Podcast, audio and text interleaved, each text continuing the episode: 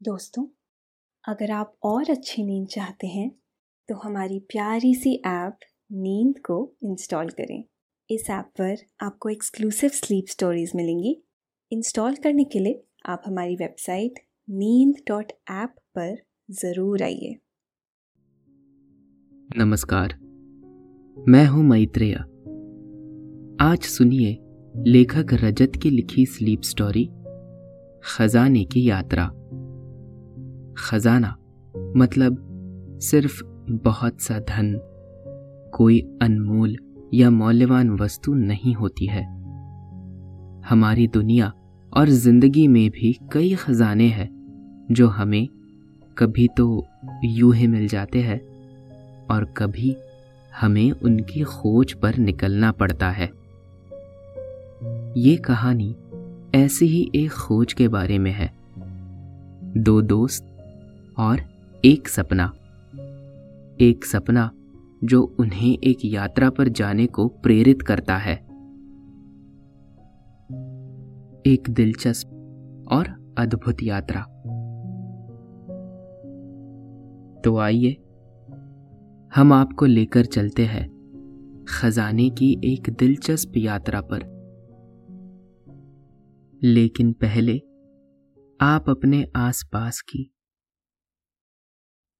सारी lights off करके आराम से लेट जाए। अपनी आँखें धीरे से बंद कर लीजिए। अब थोड़ा सा अपने शरीर को आराम दीजिए। थोड़ा और आराम। अपने शरीर को बिल्कुल ढीला छोड़ दीजिए। कोई टेंशन नहीं। कोई तनाव नहीं। अपने दिमाग में चल रहे सभी विचारों को, चिंताओं को त्याग दे। एक शांति सी महसूस करे। सब निगेटिव पॉजिटिव विचारों को धीरे धीरे निकाल दे। हाथों को सीधा करके अपनी कमर के साइड में रख लीजिए। अपनी सांस पर ध्यान लगाए। इसको धीमे या तेज नहीं करना है। बस ध्यान देना है कि कैसे वो आपके नाक गले में होते हुए फेफड़ों में आ रही है। और आपके फेफड़े फूल रहे हैं। और कैसे वो आपके फेफड़ों से वापस गले और नाक के माध्यम से वापस निकल रही है। और आपके फेफड़े थोड़े सिकुड़ रहे हैं। मन शांत एकदम शांत होता जा रहा है। आप बहुत अच्छा महसूस कर रहे हैं। खुद को काफ़ी हल्का फील कर रहे हैं। सब तरफ़ शांति ही शांति है। सुकून है। खामोशी है। मध्य प्रदेश का एक शहर इंदौर, जो कि भारत के सबसे व्यवस्थम शहरों में से एक है। इस शहर में दो दोस्त, राहुल और प्रकाश, पिछले दो सालों से एक मल्टीनेशनल कंपनी में काम कर रहे हैं। राहुल और प्रकाश दोनों अच्छा कमा लेते हैं। दोनों एक किराए के कमरे में रहते हैं। उनकी तनख्वाह से वो दोनों बहुत अच्छी तरह से जीवन जी रहे हैं और कुछ रुपये हर महीने अपने घर पर भी भेज देते हैं। उनका घर, उनका गाँव इंदौर से 180 किलोमीटर की दूरी पर है। गाँव का नाम राजपुर है। वो गाँव बिल्कुल गाँव की ही तरह है, यानी कि बहुत सुंदर, स्वच्छ, प्रकृति के गोद में बसा हुआ, नदी के किनारे ठहरा हुआ, पक्षियों की चहचहाट से सराबोर, खेतों खलिहानों से घिरा हुआ, जहाँ आम की मिठास है। इमली की खटास है, जहाँ आज भी शहतूत देखने को मिल जाते हैं। बच्चे मिट्टी में खेलते हुए दिख जाते हैं, जहाँ परिवार में चार लोग नहीं, पूरा गाँव ही होता है। चाय की टपरी है, बुज़ुर्गों के किस्से है, जहाँ आज भी सबकी जीवन शैली प्रकृति के नियमों के अनुसार ही चलती है। राहुल और प्रकाश को जब भी अपने काम से कुछ दिनों की छुट्टी मिलती, वो अपने गाँव चले जाते। एक दो दिन अपने गाँव में बिता के अपने परिवार और पुराने दोस्तों से मिलकर उनका दिल खुश हो जाता है और वो दुगनी ऊर्जा के साथ फिर से अपने काम में जुट जाते। जनवरी का महीना है और संक्रांति का त्योहार बस आ ही गया। इस बार शनिवार और रविवार होने के कारण उनकी पूरे चार दिन की छुट्टी पड़ी। वो दोनों खुशी खुशी घर गए। धूमधाम से त्योहार मनाया। तिल गुड़ के लड्डू खाए। आखिरी दिन गाँव में तो परिवार और दोस्तों ने मिलकर दाल बाटी खाई और सब सोने चले गए। प्रकाश और राहुल को नींद आ रही थी। तब राहुल ने प्रकाश से बोला, यार, कोई कहानी सुना। प्रकाश बोला मुझे कहा याद रहती है कोई कहानी? स्कूल के दिन याद नहीं क्या तुझे? राहुल ने कहा, अरे, उस दिन स्टेशन से एक किताब खरीदी थी ना हमने कहानियों की? उसमें से सुना दे. प्रकाश ने किताब खोली और बोला, इसमें चार कहानियाँ हैं। एक का नाम है हम सफ़र दूसरी है तेज हवाओं का सफ़र, तीसरी पहाड़ों पर एक घर और आखिरी जंगल और खजाना। बता, कौन सी पढ़ू? राहुल ने कहा, आखिरी वाली पढ़ते हैं, जंगल और खजाना। पूरा गाँव सो चुका है। कमरे की खिड़की खुली है और ठंडी ठंडी हवा कमरे में आ रही है। दूर कहीं से कुछ जानवरों की आवाज़ सुनने को मिल रही थी और इन सब के बीच प्रकाश ने कहानी पढ़ना शुरू किया। जंगल और खजाना। एक लड़का है, पच्चीस साल का। नाम है किशोर। बाल बड़े बड़े दिखने में मासूम, स्वभाव से जिज्ञासु, जिसे घूमना, फिरना, नए लोगों से मिलना, नई जगहों पर जाना नए नए किस्म का खाना खाना बहुत पसंद है। वो अक्सर अकेले घूमने निकल जाता। उसका असली घर ही सफ़र था।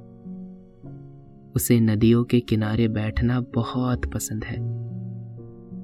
बच्चों को खेलते हुए देखकर उसे भी यह एहसास होता है कि उसके अंदर भी कहीं एक छोटा सा बच्चा है।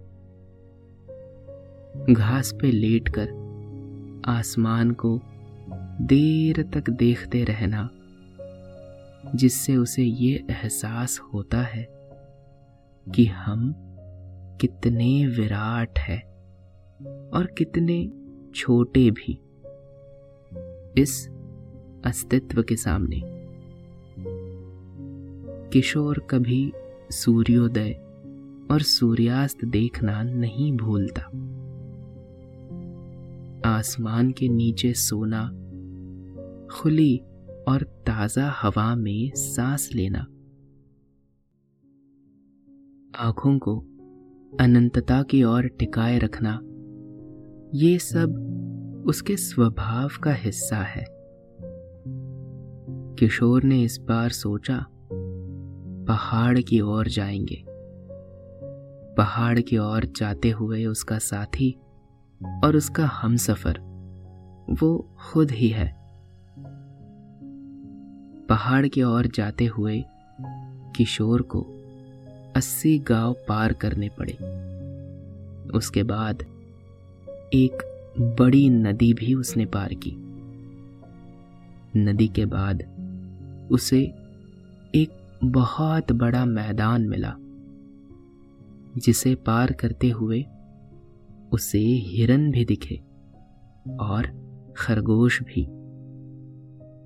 थोड़ी दूर पर उसे एक पहाड़ी दिखाई दी।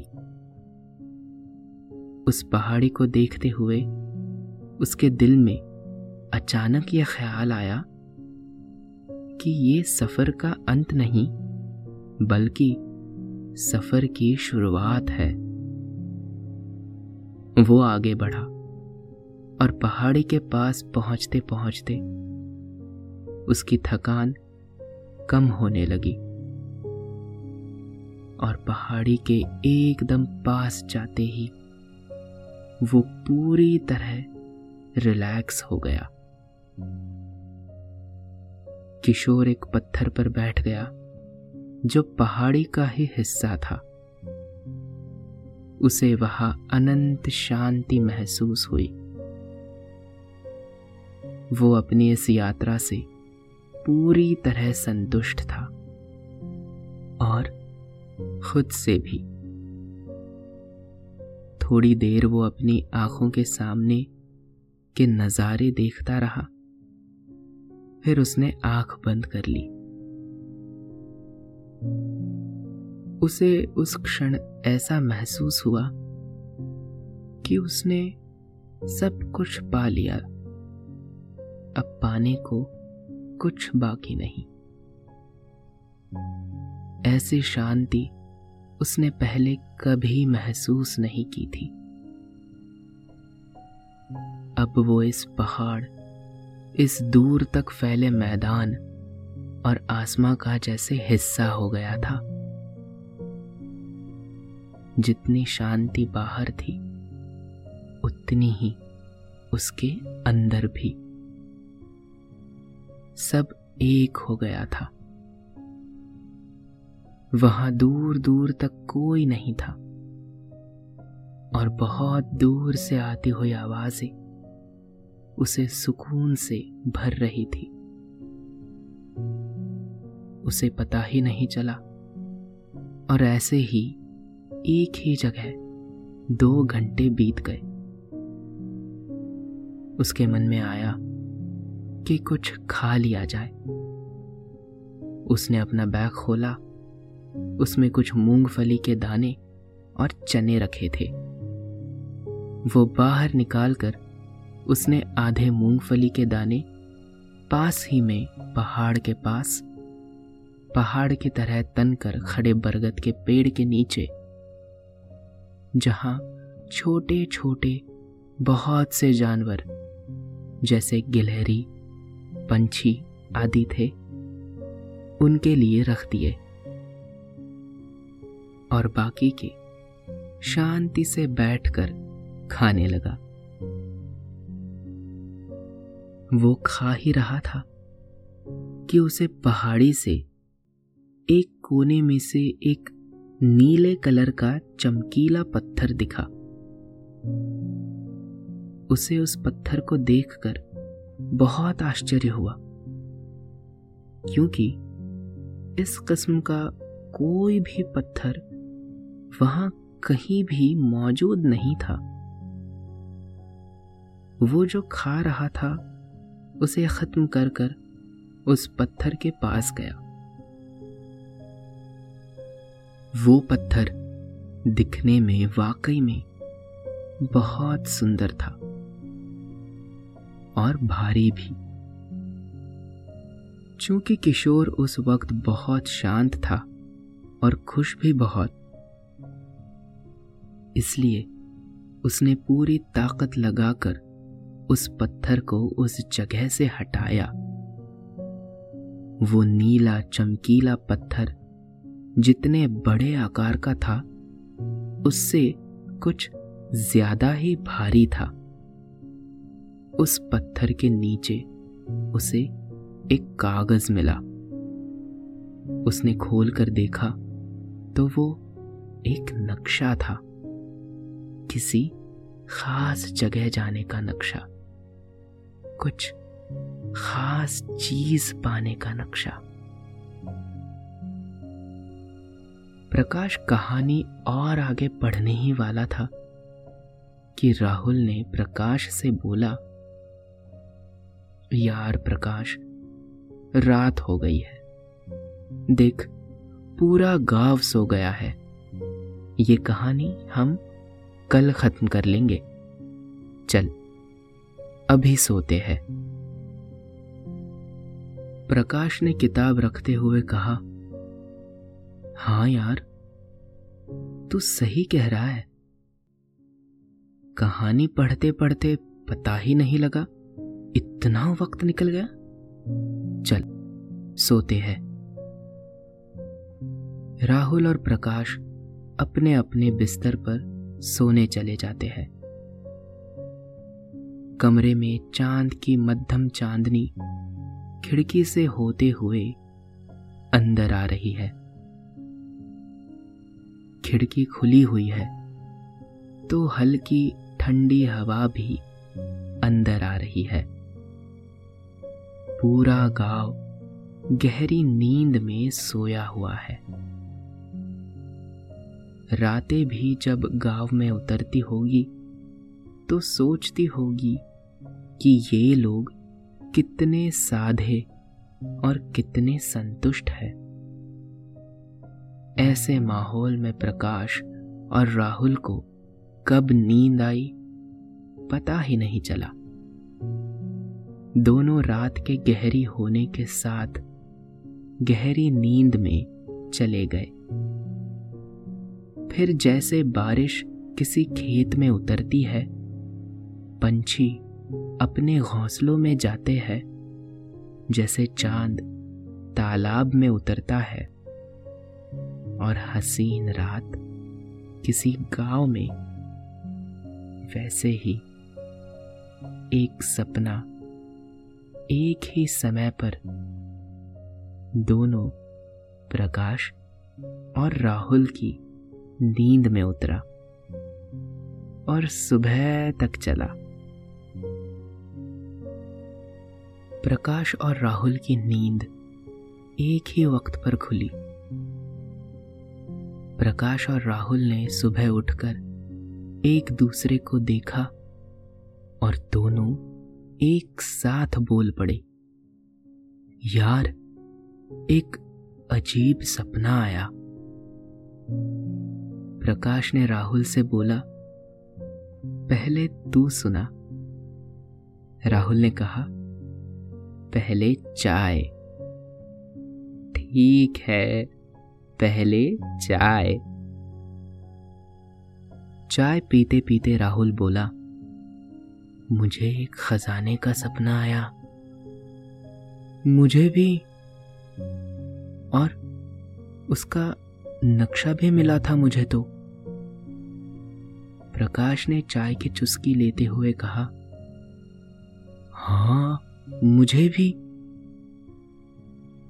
राहुल ने सर हामी में हिलाते हुए कहा, क्या बात कर रहा है? ऐसा तो नहीं। कि हमने एक सा सपना ही देखा है। तू सुना सपना पूरा अपना? याद है तुझे? हाँ याद है ना? सुन। राहुल प्रकाश को सपना सुनाना शुरू करता है। हम दोनों कहीं घूमने जाने का प्लान करते हैं। तीन दिन तक हमारी यही बात होती रहती है।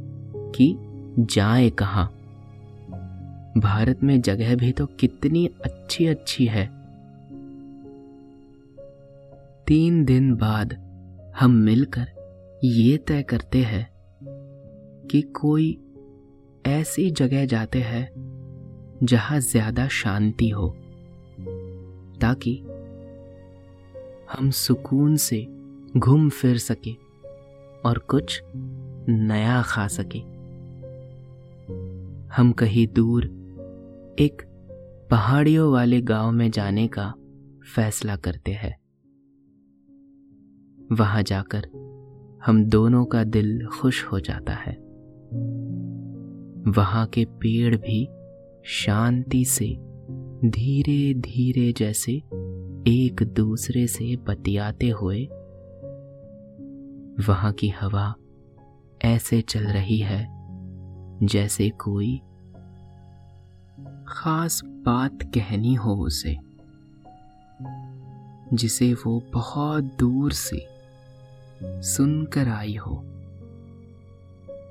चारों तरफ़ खेत जो खत्म ही नहीं हो रहे।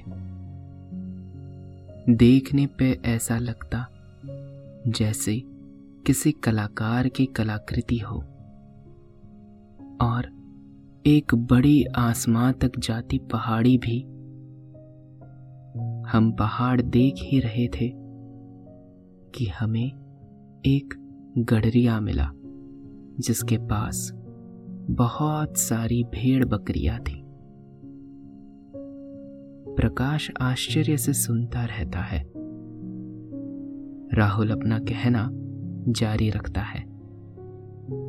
फिर हम उस गडरिए के पास जाते हैं, जो एक जगह छाव में बैठा है सुस्ताने के लिए, और अपनी भेड़ बकरियों को आवाज़ भी लगाता जाता है, जो कि बड़ी मस्ती से पत्ते और घास खा रही है।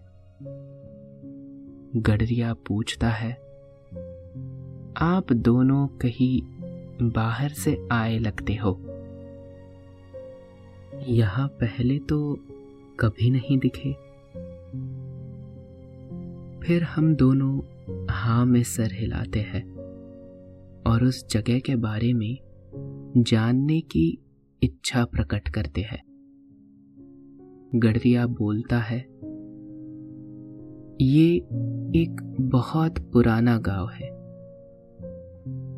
आप तो जानते ही हो, नए तो शहर होते हैं, गाँव तो पुराने ही होते हैं।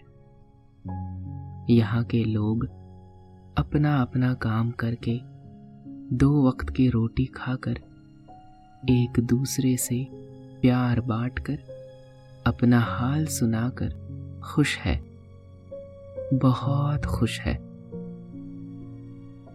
यहाँ कोई छोटा बड़ा नहीं, अमीर गरीब नहीं। यहाँ सब बराबर है। और ये गाँव सुंदर भी बहुत है। जैसे सारे ही गाँव होते हैं। ये कहकर गडरिया धीरे से मुस्कुरा देता है। और हम दोनों उस गडरिए की बात गौर से सुनते रहते हैं। गडरिया आगे बताता है कि इस गाँव से जो ये वाला रास्ता है ना, गडरिया हाथों से इशारा करके बताता है। कहते हैं, इस रास्ते से कोई दूसरा रास्ता निकलता है। और दूसरे से तीसरा। और फिर सैकड़ों रास्ते निकलते जाते हैं। और फिर कोई खजाना है जो वहाँ है। हम दोनों एक साथ पूछते हैं, कहाँ है?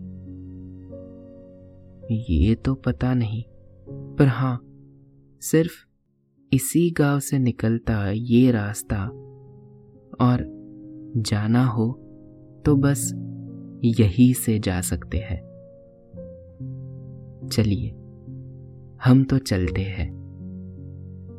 गडरिया बोलता है, बकरियों का तो लगता है पेट भर गया, और हमें भूख लगने लगी। ये बोलकर गडरिया चला जाता है। फिर राहुल बोल ही रहा होता है कि प्रकाश उसकी बात काटते हुए कहता है, फिर बहुत तेज हवा चलती है। राहुल, हाँ, में सर हिलाता है। प्रकाश आगे बोलता है कि फिर हम हवा से बचने के लिए पहाड़ी के पास एक गुफा जैसा कुछ बना है। वहाँ चले जाते हैं। वहाँ हमें पत्थरों पर उकेरी हुई कुछ आकृतियाँ दिखती है। हम दोनों सोचते हैं कि शायद ये उसी खजाने का नक्शा हो। और इतने में नींद खुल जाती है। दोनों कुछ देर तो आश्चर्य में डूबे रहते हैं। फिर प्रकाश चुप्पी तोड़ता है और कहता है, ये कमाल है यार कि हम दोनों को बिल्कुल एक ही जैसा सपना आया। कुछ देर दोनों चुप रहे। फिर राहुल प्रकाश से कहता है, भाई, हो सकता इसका कुछ मतलब हो। प्रकाश कहता है, राहुल, कल हमने रात में जो कहानी पढ़ी थी, शायद उस वजह से ऐसा हुआ है। पर हम दोनों को एक सा ही सपना आना, ये बात ज़रूर किसी ज़रूरी बात की ओर इशारा करती है। तुम कहना क्या चाहते हो? क्यों ना हम दोनों कहीं घूमने का प्लान करें? वैसे भी, दो साल से हमने जॉब से कोई छुट्टी नहीं ली है। पंद्रह दिन के लिए दोनों कहीं खूबसूरत जगह चलते हैं। राहुल बड़ी दिलचस्पी से कहता है। प्रकाश भी उसकी बात से खुश होकर कहता है, ये बात तो सुनकर ही बहुत अच्छी लग रही है। चलो, फिर चलते हैं। और क्या पता हमें कोई खजाना भी मिल जाए। दोनों हँसते हैं।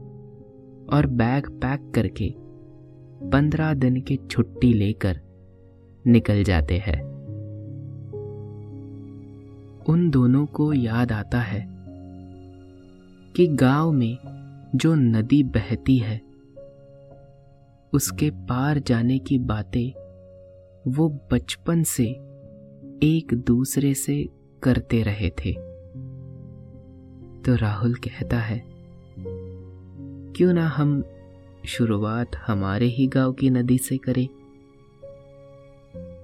उन दोनों ने पहली बार गाँव की नदी पार की। नदी पार करते ही एक बहुत बड़ा जंगल उनके सामने था।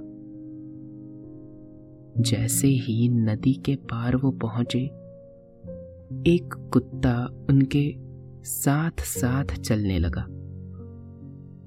राहुल और प्रकाश को भी उसका साथ पसंद आया। उन्होंने जंगल में पहुंचकर एक झील के किनारे टेंट बनाया, जिसमें वो रह सके। दिन भर वो बिना थके घूमते रहते और वो कुत्ता भी उनके साथ घूमता रहता। पेड़ों के ताजे ताजे फल खाकर वो पेट भरते। झील का बहता हुआ पानी पीकर प्यास बुझाते। पेड़ों पे चढ़ते, ज़मीन पे आराम करते। शाम होते ही वो टेंट के पास आ जाते। अलाव जलाते हाथ तपाते और कभी देर तक बातें करते रहते। कभी देर तक खामोश बैठे रहते। पूरी तरह शांत और संतुष्ट। जंगल की शांति में रहकर, ताजे फल खाकर, शुद्ध, बहता पानी पीकर, ताजी और साफ़ हवा में साँसें लेकर। दिन भर बिना थके चलते रहना और रात को गहरी नींद में सो जाना। नए नए पेड़ों से मिलना नए नए फूलों की खुशबू लेना। आसमां इतना साफ़ उन्हें पहले कभी नहीं दिखा था। वो पूरी तरह आनंद से सराबोर हो गए। एक शांति उनके अंदर समा गई। उन्हें ये महसूस हुआ कि वो सब कुछ उन्हें मिल गया जो उन्हें चाहिए था। जैसे एक बहुत बड़ी कमी पूरी हो गई हो। पंद्रह दिन कब निकले, उन्हें पता ही नहीं चला। वापस गाँव आते वक्त, वो उस कुत्ते को भी अपने साथ ही ले आए। या यूँ कहे कि वो कुत्ता भी उनके साथ ही आ गया। दुगनी ऊर्जा के साथ फिर से वो दोनों अपने काम में लग गए। मगर एक दूसरे से एक वादा करके कि अब वो अक्सर छुट्टी लेकर ऐसी जगह घूमने जाया करेंगे। उन्हें इन पंद्रह दिनों में ज़िंदगी का असली मतलब समझ में आया। और यही वो खजाना भी है जो उन्हें इस सफ़र में मिला।